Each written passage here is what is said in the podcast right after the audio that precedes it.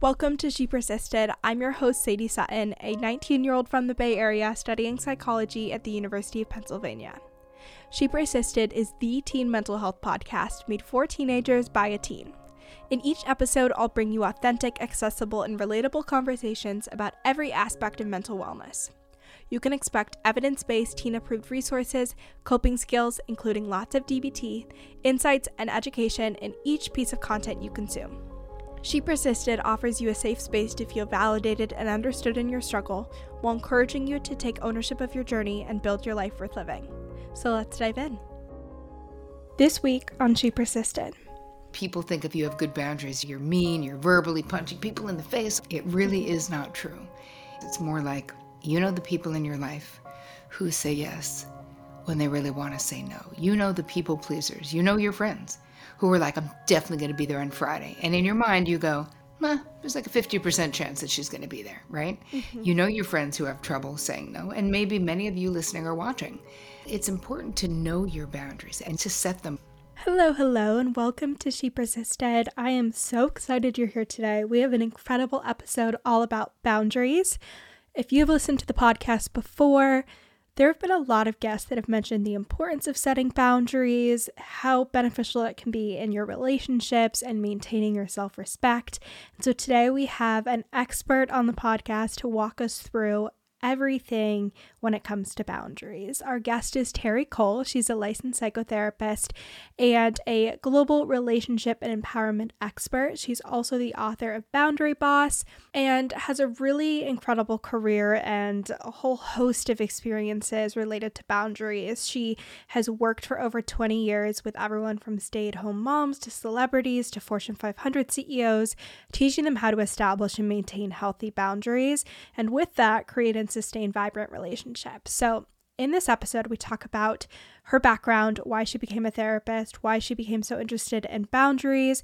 We talk about what boundaries actually look like for different people because it can vary a lot. Red flags that you aren't setting enough boundaries in your relationships, why it is important to set boundaries. We talk about things like people pleasing and self abandoning. We also talk about what to do when an authority figure is the person you're setting a boundary with. We also talk about worst case scenarios, like if someone doesn't respect your boundary, or when people manipulate others but say it's quote unquote setting a boundary. We also talk about taking space from other people, and lastly, feeling empowered in relationships. So, if you have ever wanted to set a boundary or learn more about boundaries, this is the episode for you. And I want to keep this intro short and sweet so we can just dive in because this is an incredible conversation. As always, make sure to leave a review, share the podcast with a friend or family member. If this episode was helpful, it really helps out the show. And with that, let's get into it. Thank you so much for joining me today on She Persisted. I am so excited to have you on the show. I think boundaries are something that are kind of new for teens and can be challenging to navigate. And mm. there's a lot of questions there. It can be a little bit uncomfortable sometimes. So I'm so excited to get your perspective and have this conversation. Great. Me too. Happy to be here, Sadie. So, for listeners who have not read your book or are not familiar with your background already, can you give us some context on how you got into the mental health space and specializing in specifically relationships and boundaries? Sure. I actually was a talent agent before I became a psychotherapist. So, I was negotiating contracts for celebrities and supermodels for almost 10 years before I left that business to become a therapist. And, you know, people think that those things are very different. And yet the reality is that those things are very much the same. Where I realized as a talent agent that I was more interested in the mental well being of my clients than I was about a movie deal or a Pantene deal. So I was like, I think I need to get out of here. And I think it was really because of my own mental health journey because I my life had changed so much because I started therapy when I was 19, stopped drinking when I was 21. Like I really had all of this growth and from therapy itself, from my own personal therapy. And it changed my life so much. I was like, I really want to help other people change their lives in this same way. So I became super into self-help and along, along the path while I was a talent agent, I was still really into self evolution and self help. I was learning, reading. It was like, you know, all, all that what was popular at the time. And I was like, wow, this is amazing. Because really, the self help stuff, it was like 80s and 90s, was just sort of really starting to come up. Yeah. And then once I became a therapist, I could not believe how it was like an epidemic of people having no idea what their boundaries are, what boundaries in general are. And it was the same thing that I suffered from myself. So in my own therapeutic journey, I had to learn what boundaries were because what was happening is that I was, you know, in relationships, but I found myself kind of like bitter. You know what I mean? Where I would be like, well, if this person were just different, then it would be different. Or if this person weren't just like this. A lot of times I was feeling in my early 20s that people were like, quote unquote, taking advantage of me. And what I realized once I got into therapy and started figuring things out is that I was really sort of serving myself up on a platter. I was offering, I was over giving, I was over committing, I was over functioning, but I then would get pissed off and blame them, you know? Mm-hmm. And so that process of turning that around in my own life really changed my relationships and really changed the quality of my life. So when I became a psychotherapist, I could see this happening with my clients where every person who came in, no matter what their presenting problem was, because they could come in with anything problems yeah. at work, problems in their marriage, problems with their friends, but I could sort of follow the dots backwards and it would all get to the same place, which was that they were also bitter because they had no idea how to set their boundaries. Mm-hmm. And in teaching them how to create boundaries, the language of boundaries, communicating boundaries, the quality of their lives and relationships got so much better. And I just realized, wow, man, nobody knows how to do this. I think I need to write a book. So it took me about 20 something years to write a book, but I finally did. I love it. You mentioned the feeling of guilt. Are there other red flags or things to be aware of in your relationships that can be a clue or a sign that you're not setting boundaries where you should be or you're breaking boundaries that have been set? How can people know, like, okay, I've got to go back to the drawing board, get these established because something's not working? Well, let's start with what are boundaries, right? Let's just, mm-hmm. we'll all be on the same page and then I'll answer the question. Yeah. According to me, I want you to think about your boundaries as your own personal rules of engagement. This is how we let other people know what's okay with us and what is not okay with us. Your boundaries are made up of your preferences, your desires, your limits, and your deal breakers, right? And they're very unique. You know, Sadie, what yours would be are different than what mine would be.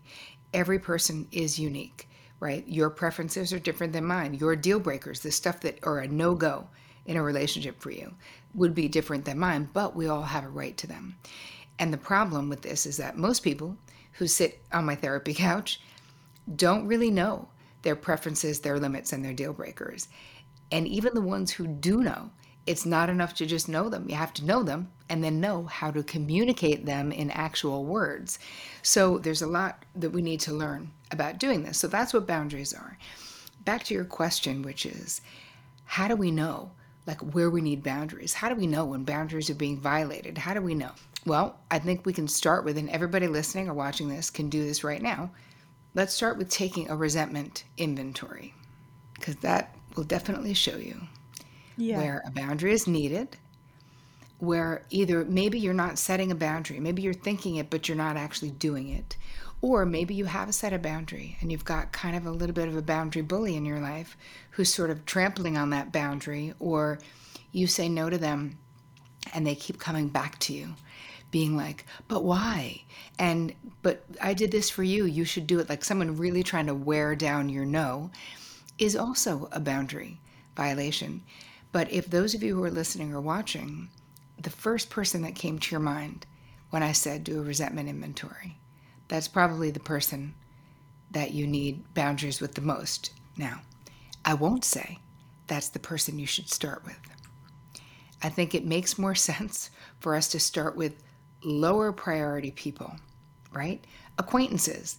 If you go out to lunch and they get your salad wrong, just send the friggin' salad back so you can actually get the one that you ordered nicely. We can do all of this nicely, and we can also establish our boundaries with kindness, with love. Like, I feel like, honestly, Sadie, I feel like boundaries have a really bad rap where people think if you have good boundaries, you're really bitchy, you're mean, you're verbally punching people in the face all the time, you're all no, no, no. It's not true. It really mm-hmm. is not true. It's more like, look at boundaries. It's more like You know the people in your life who say yes when they really want to say no. You know the people pleasers. You know your friends who are like, I'm definitely going to be there on Friday. And in your mind, you go, well, there's like a 50% chance that she's going to be there, right? Mm-hmm. You know your friends who have trouble saying no. And maybe many of you listening are watching. I certainly did when I was younger. I was the people pleaser extraordinaire, where I didn't want anyone to be disappointed or mad or upset or angry. But you know, you can't you can't do you know I, I, would like agree to five sets of plans in one night right? Because i didn't yeah. want to i didn't want to say no to anybody. Obviously i couldn't actually do that. So i think it matters how others perceive you too right? Do you want people to look at you and be like oh yeah she's she's nice but she doesn't keep her word right? That doesn't feel good either. Mm-hmm. You mentioned that when you set more effective boundaries you are able to not flake out on these different commitments. It can help you feel like less of a people pleaser. Before we get into the specifics of how to set boundaries, especially when your audience is different, what are the benefits of setting boundaries? Mm-hmm. Obviously, mm-hmm. there are internal ones, there are external ones, but for teens who really haven't navigated this before or boundaries have been set for them by teachers or parents or peers, why is it important to set these boundaries within your life? Well, it's important to know your boundaries and yes, to set them, but let's just start with knowing them because if we if you think about it, your preferences, your limits, your deal breakers, right? I tell you those make up your boundaries. But you know what else they also make up? Who you are.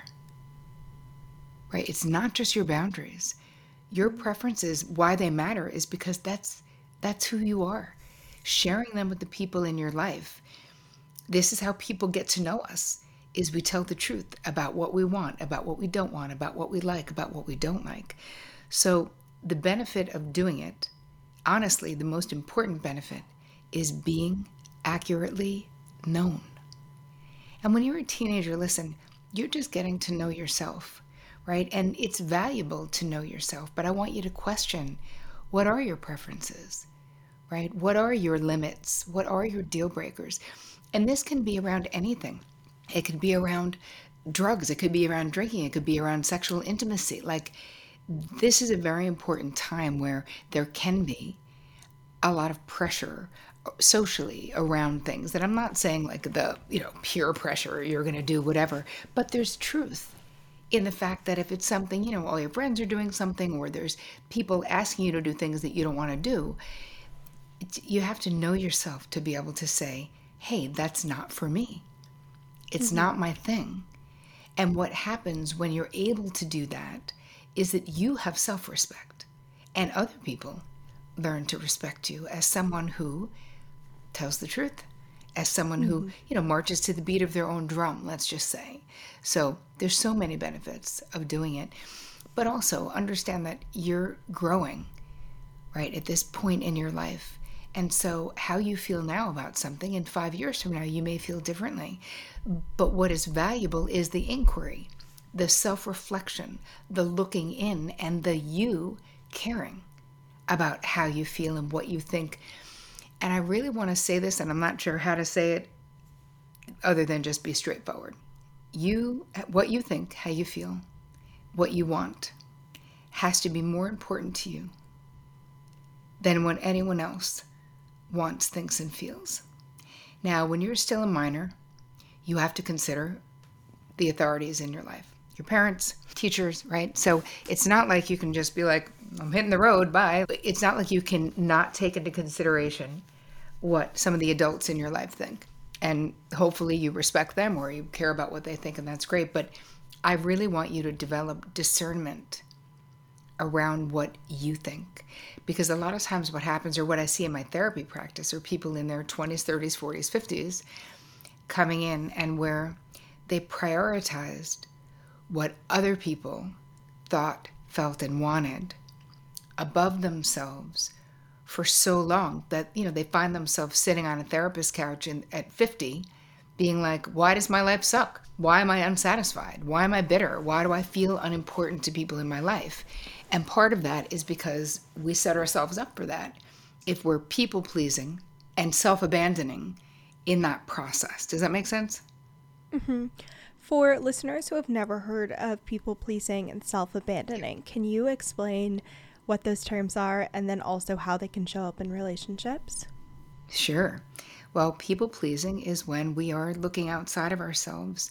And a lot of times it does mean we say yes when we want to say no, that we're more concerned in pleasing others than we are in pleasing ourselves. And this can be our parents, this can be teachers, this can be friends, it can be a romantic partnership. But it's like where we're raised. You know, I mean, listen, trust me, we all have really good reasons to have disordered boundaries because most of us were raised and praised for being self-abandoning codependents like the more the more self-sacrificing the better which you know i don't necessarily agree with obviously as a therapist so that's what people pleasing means. Self-abandoning means when you do things that are against your own best interest where you have a test tomorrow and your girlfriend or your boyfriend is like but i really want you to stay out late tonight with me.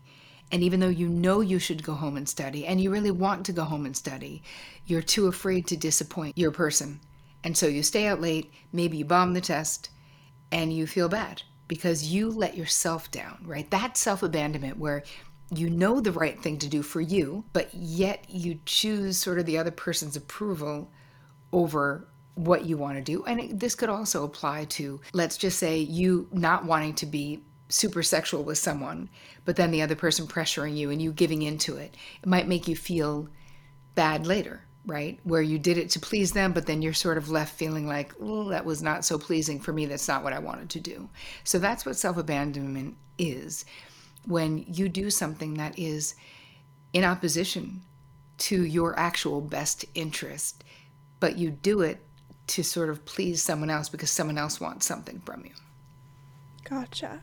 So, getting into setting boundaries themselves, can you give us a little overhaul masterclass on how we can set boundaries and be effective about that? Because you mentioned that there's a nice way to do it to be very polite and respectful. And I'm mm-hmm. sure there's also a lot of ways to set boundaries that don't help your relationship. So, how can you make sure that you're not abandoning yourself, you're standing up for what your needs are, but you are also setting that boundary in a relationship and potentially upsetting the other person if, if that is something that's at play. Yeah. So first you have to identify what boundary is needed, right? What is what is happening where you feel uncomfortable. You did that resentment inventory, meaning you brought to mind someone or something where you feel oh, like that in the middle of your chest, that sense of resentment. Then you have to identify to yourself, hmm, what what is needed here? What is happening? What is not working? So let's say you have a, a boyfriend or a girlfriend who, I don't know, wants to talk every night for like three hours, but like you would like to do homework and watch Netflix and go to sleep or whatever it is. The the boundary that needs to be set there is you want to set a limit on the amount of time that you talk every night. So that might be hard, right? Because your your person wants to talk to you or FaceTime with you forever and ever, and because they love you so much or whatever the deal is, and it, you don't want to reject them, you don't want to hurt their feelings, but you also don't want to talk three hours a night. So that's the scenario, the fake scenario we just made up. So how would you do it? Well, you'd establish that we need uh, you need to have a conversation to set a limit with the amount of time that we're talking on FaceTime at night. How am I going to approach it? Well, I, so we look at all the situations. We go, well, what, what, when would be the best time to approach my person? Well, my boyfriend is not a morning person. So I'm not going to talk to him about it before school. I'm going to pick a time, maybe after school when we meet up. I could talk to him then. Now you're going to come up with the words that you're going to say. And we can always start with sweetness. We can always start with kindness. So, you know, you can start the sentence with, I love how much connection we have. It really means a lot to me. And I'm noticing that us talking for so long at night is really impacting my sleep.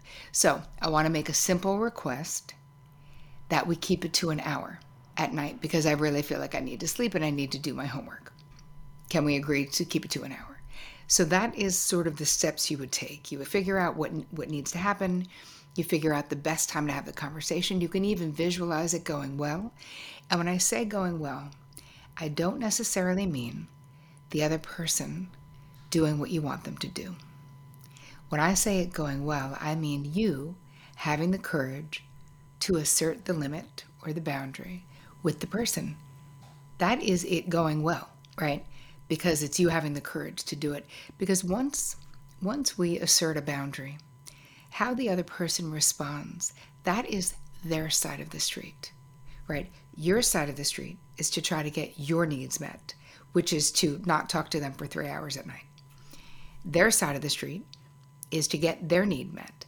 And maybe they were tired too. Maybe they didn't want to, you know, they may, you might be shocked that you start asserting your boundaries and people go, oh my God, you're so right. Even though it's fun, like I'm tired too. So yeah, let's just keep it to an hour. Great. And you'll be so glad that you said something. And even if they say, oh, it kind of hurts my feelings, I really love talking to you, you can say, listen, I love talking to you too. I just, I just got to get sleep, right? We can speak to those things, the other person's concern, what is happening for the other person. But first and foremost, you have to figure out what is not working for you. And how you do that is by doing a resentment inventory, is by looking at where are you pissed off in life? Because where we feel angry, there's definitely a need that is going unmet when we feel frustrated and kind of resentful. Mm-hmm. Today's episode is brought to you by Teen Counseling. You guys know that when I have a therapist on the podcast or we talk about something that people work on in therapy, I like to give you a resource, and that resource is teen counseling. So, if you haven't heard of teen counseling, it is BetterHelp's branch of online therapy for teens. They have over 14,000 licensed therapists in their network and offer support on things like depression, anxiety, relationships, trauma, and so much more. So, if you're listening to this episode and you're like, oh my goodness, this is exactly what I'm struggling with, and I want more support on this, working with a therapist could be a great next step. So, if you want to check that out and you don't know where to start, you can head to teencounseling.com slash she persisted to find a therapist that meets your needs. And they offer talk, text, and video counseling. So depending on what level of support you're looking for, they're able to meet you right where you're at. Again, that is teencounseling.com slash she persisted troubleshooting setting boundaries. What do you do when someone either responds really horribly in the moment and is like, mm-hmm. How dare you say that? Like, that is so rude. That is not okay to ask, or they don't respect it at all. Maybe they're like, okay, and then they keep coming back, calling late at night to use the same example, not respecting that boundary that you've tried to set. How do you navigate that side of the situation? Well, two things. So let's just say they're ignoring the boundary and they think you're going to talk for three hours. You you get off the phone. You say, mm-hmm. "Hey, remember when we talked on Tuesday about keeping this to an hour? So I have my timer on. Hours up. I got to go hop in the shower. But it was yeah. great seeing you know great seeing. you. I'll see you tomorrow at school. Like we don't just because we assert the desired boundary doesn't mean we're never going to have to have a conversation about it again, mm-hmm. right? People, it's going to take a minute for people to sort of get on the bandwagon of the changes that we want. And we can't be so tender, or so thin skinned that we're like, well, I mentioned it, I'm never talking about it again, right? You're probably going to have to talk about it again. And that's okay. And someone resisting you changing something doesn't mean that they're a jerk and doesn't mean that they don't respect you. It is human nature to resist change. It really is. We, we fear it. And this is hardwired into us from back in the cave people days, right? Change meant danger. And so unconsciously, we we have this fear that if your person is changing something, does it really mean she doesn't really like you anymore? And that's why she doesn't want to FaceTime with you for three hours, right? So there's going to be fear. So my feeling is expect that you'll have to assert your boundary more than once, probably. Now, if somebody is trampling on your boundary 50 times, obviously this is a problem after you've talked about it. But one time or two times, I feel like this is pretty par for the course. So, what do you do if somebody freaks out? That, that was the first example. What if someone just starts losing? I can't believe how rude you are. You acknowledge, hey, I see that you're really upset by this. I really care about you. I'm not setting this boundary as a way to hurt you. This is what I need to do because I need to get sleep. It really isn't about saying anything negative about how I feel about you, but I see that you're upset. Yeah.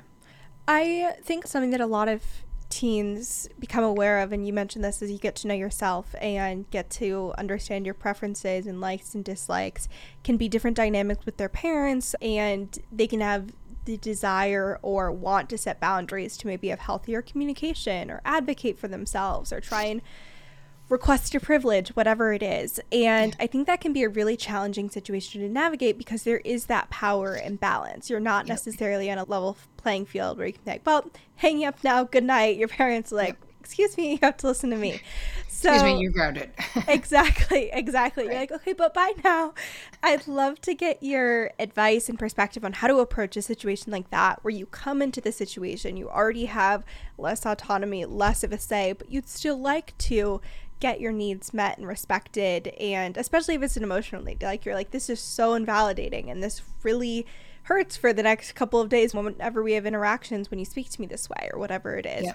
so how do you navigate that when you have maybe it's a parent maybe it's a teacher maybe it's boss that you want to set a boundary with and you're not in a position where you can be maybe like demanding all these things or coming in on the same level well each one of those things is different so i think mm-hmm. that a relationship with a parent as long as they're not abusive, hopefully.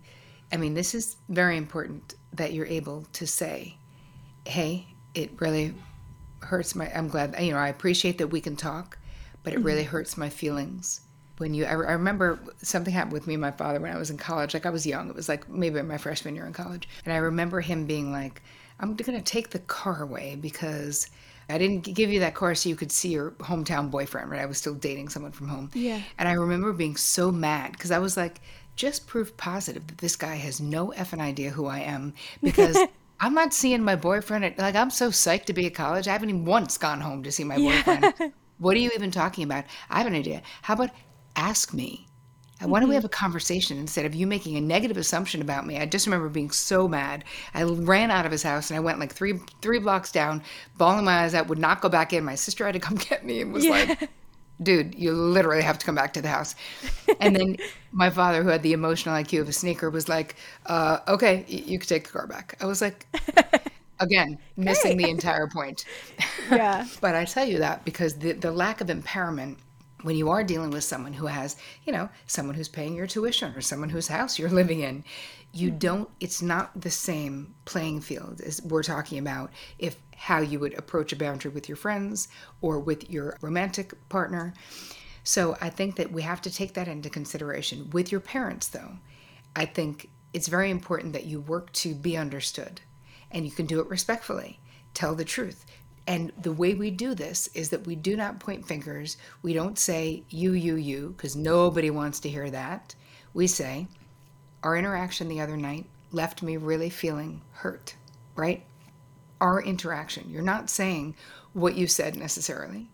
And I want to talk about it. And hopefully they will be able to talk about it. With a boss, it's different because someone who can fire you, right, you you really have to, it depends on the job. It depends on what are your actual rights with that job. And if you're 17 and you're working at a job you probably don't have very many rights. It's probably you know a entry level job right? So i think that you can make a simple request about things that you would like or the way you would like it to be. But if your boss has a bad attitude you're probably not going to be like hey dude i don't like your attitude right yeah, that because word choice doesn't work for me. like, probably not going to be received well. probably not. And it's also not appropriate. Yeah. Right? Because you don't have to like their attitude because they are your boss. Mm-hmm. And their job description doesn't necessarily say be smiley. So again, we, we have to look at what are our rights and what are our responsibilities. And with teachers too, there is it depends on what's happening. If the teacher is doing something that's kind of egregious, that's really pretty bad or being demeaning or degrading, and you don't feel like it's someone you can talk to, I definitely would go to someone at the school, though. I would go to a counselor, I would go to someone above them, sort of, because there are rules and regulations within a school system that there may not be if you're working at Burger King. You know what I mean? Mm-hmm, mm-hmm. So you have yeah. to be mindful of the power difference, as you said. But the most important example there really is the one within the family system to do your best to assert how you feel and what you want. Negotiate for what you want. It doesn't mean that your parents will go for it, but try. If they're like, well, we don't trust that you'll do whatever, like try. If you feel like you're trustworthy and that they should trust you, go for it, negotiate. They may or may not do it, but at least you're asserting yourself. So your side of the street is clean if you assert your preference doesn't mean they're always going to want the give into it, you know? Yeah. What is your philosophy on like taking a step back, taking space, or even ending relationships when boundaries aren't being respected? Is that something that you are a fan of is not the right term, or something that you advocate when those boundaries are really not being respected? Or do you find that it's important to continue to practice setting those boundaries to continue to work that muscle and become more effective? I would say that it depends on what the boundaries are that are being crossed. I mean, there really does come a point. If someone, like the way that I teach it in my books and the way that I teach it in my courses, is that if someone is what I call a repeat boundary offender, then we have to attach a consequence to the boundary if it continues to be violated. So maybe you break up with the person, right? If they violate the boundary and you've said, hey, if this happens again, if you if I catch you texting with your ex or whatever the thing is again, this is a breach of trust for me and I will end the relationship. But here's the thing we have to be willing to follow through on whatever the consequence we say is going to be, right? It's like we can't threaten a consequence because that isn't effective. It's getting clear in your own mind. What's an appropriate consequence? Because I'm, I'm a big believer in taking self protective action right? We don't have to stay in relationships forever with people if they are boundary bullies or boundary destroyers. But it, there's such a huge space between people barely saying anything about their boundaries, which is how most people are, to people ghosting people or cutting people off from it. Like there's an amazing amount in between when you really start asserting yourself and just saying, oh, hey, I wanted to bring this to your attention. When you were on your phone while I was talking to whatever, it hurt my feelings. It made me feel like you weren't listening. So I'd like to make a simple yeah. request that if we're talking, that you get off your phone or whatever. This is how we create better relationships. This is how the people in our lives know us and and know who we are and know how we feel about things. And we become so much less like tender about everything. You can't be super thin-skinned where when you start actually negotiating for yourself a little bit, it becomes so much easier to just say, I would really like this, or I actually don't like that, or I, I, would like to do this instead. It doesn't always mean people will agree, but at least there's something really powerful about you knowing yourself and you going for it, right? It, it's mm-hmm. so what if they go, all right, not tonight, we'll do it another night. It's not the end of the world, but there's something yeah. really powerful for your self esteem to actually yeah. go for your preferences, you know? Yeah. Is there such a thing as setting too many boundaries? I'm sure it's not from the same like mental state of being like I'm going to avoid everything and say I can't do any of these commitments. But do you yeah. have you ever had clients that navigate this or people that come to you and they've just set so many boundaries that it now is almost a deficit to their well-being and has become ineffective? You know, it's funny. It's rather than that, it's more that people misunderstand what boundaries are. So mm-hmm. they actually are trying to manipulate other people and they're calling it their boundaries. So I had a client whose boyfriend was like, I when you're out with your friends, I need you to call me every hour. That's my boundary because you know I'm insecure. And I was like, that's oh, not a boundary, God. dude. That's just coercive control. That is not yeah. a boundary. And we can also bring up the Jonah Hill thing. Do you remember on, on social media? So Jonah Hill, the actor, do you know who he is, or is he like too yeah. old for you people? No, yes, okay, definitely. Just checking. He was dating Sarah Brady, is her name, who was a semi-pro surfer, and she released these private text messages between them, where he was totally like had this list of demands that she should take crazy. down every picture of her in a bikini on her on her Instagram that she can't hang out with other surfers. She can't she can't have lunch with like loose women, whatever, ridiculous. And he was calling yeah. them boundaries. And he was saying, These are my boundaries. And if you can't agree to them, and if you're a person who can't, that's fine. And I could not believe how dumb the general public can be.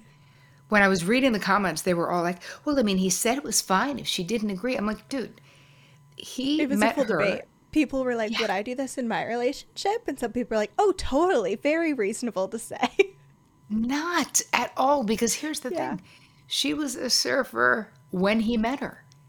So that would, you know what? Let's flip it around. You know what that would be like? That would be like her saying to him, even though they met and he was already a famous actor, her saying, I know you're an actor, but now that we're dating, my boundary is that you never do another movie where you have to kiss another person, where you're a leading man. You can only be the sidekick. Yeah. Why? That's my boundary. And if you don't want to do it, that's fine. Nobody would think that was normal. Nobody yeah. would say that's fine. Everyone would say she was being a manipulative, crazy person, which is what he was being. So that's what I see more, actually, Sadie, is where people are using boundaries. They're calling them boundaries, but they're not boundaries. They're a way to manipulate. And mm-hmm. they'll they'll also it's like controlling someone else. Another example is like I had someone who we were at this event and she she's someone who's really paranoid. I don't know what happened in her life, but anytime anyone is too close to her, she gets weird. So that's her though.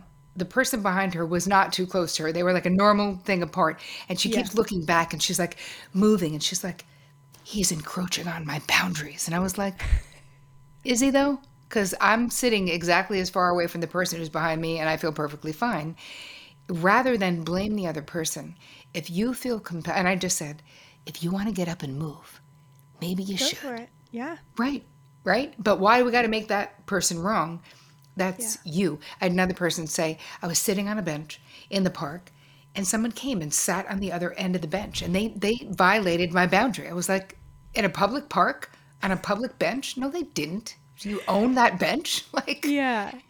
People it's, are confused. Yeah. I think that's really helpful and it also ties into the conversation of triggers and like the idea of is it your responsibility to navigate those situations or is it others responsibilities to like censor themselves to what is triggering to you and i love the approach that you mentioned there where it's like boundaries and setting these limits are not a way to control other people it's again to have mm-hmm. yourself be known and be effective and avoid that resentment in relationships so i think that's a yep. really helpful differentiation to make Yes. You know, Dr. Shefali, I don't know if you know her, but Mm-mm. she's actually big in, in my space. She's amazing. She talks about triggers. All of your triggers are internal. yeah. And you're like, oh, yeah, they are. Which is great news because that means that we can do something about them. We can understand them. We can avoid the situations or work it out as opposed to right so we're responsible and i don't even call them triggers i say the things that activate us because i feel yeah. like the word trigger is so overused and abused online yes. i can't even take it it's know? so true and when you said they're all internal i'm like yeah you would never be like i'm cold i'm feeling triggered but it's a little warm in here that's a bit like you would never say that and so i love that that phrase that's amazing the last thing that I wanted to ask you, which is boundaries adjacent, is this idea that you talk about, which I think is so important and something that is huge in DBT as well, which is that you always have a choice. And I learned this as a teen, and up until that point, I didn't understand that you always have a choice. And mm-hmm. I think, mm-hmm. especially when you're struggling with feeling like you have autonomy and you can act, maybe you can actually change your life even when you don't have control over all of these decisions. I think it's such an important concept. So, can you speak a little bit to that, especially how that shows up in relationships and boundary setting? Well, I think that one of the biggest ways that we feel unempowered in relationships is when we give our power away when we yeah. don't feel like we have a choice, when someone wants something from us and we do not really in our hearts believe we can say no. We feel like to hold on to the person, we must say yes. To stay in their good graces, we must say yes. And I think that the biggest epiphany for most of my therapy clients is that even in those situations, you actually do have a choice. And what makes you go from sort of being a boundary disaster to a boundary boss is learning to exercise that choice. And the more you do it, the easier it gets. I want you, every person listening or watching, dial into how you feel. No more insta yesing, people. No more insta yesing. We're going to think. Really think about do you want to do that thing? Right? Is that good for you? Are you up for it? Do you have the bandwidth for it? And so the, the easiest way I find for us to sort of exercise our no or exercise our choice is to stop the insta yes and just buy time.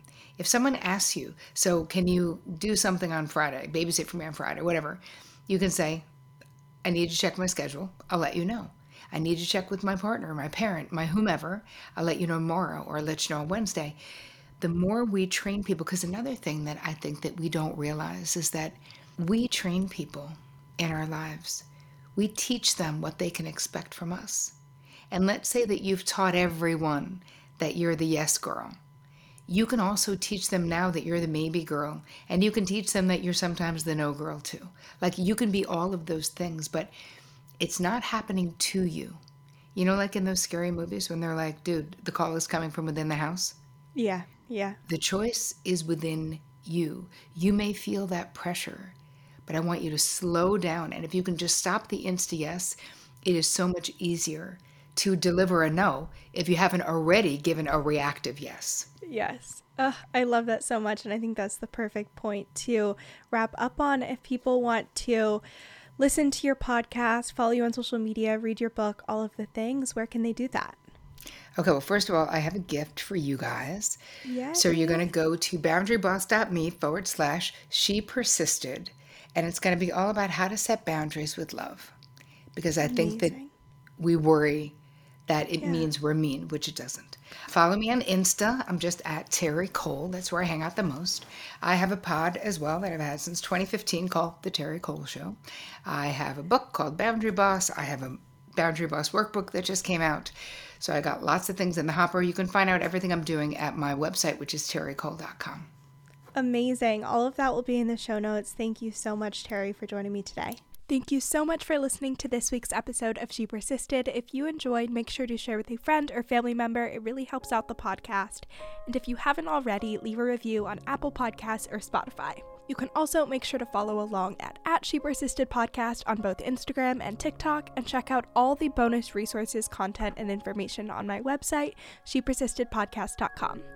Thanks for supporting, keep persisting, and I'll see you next week.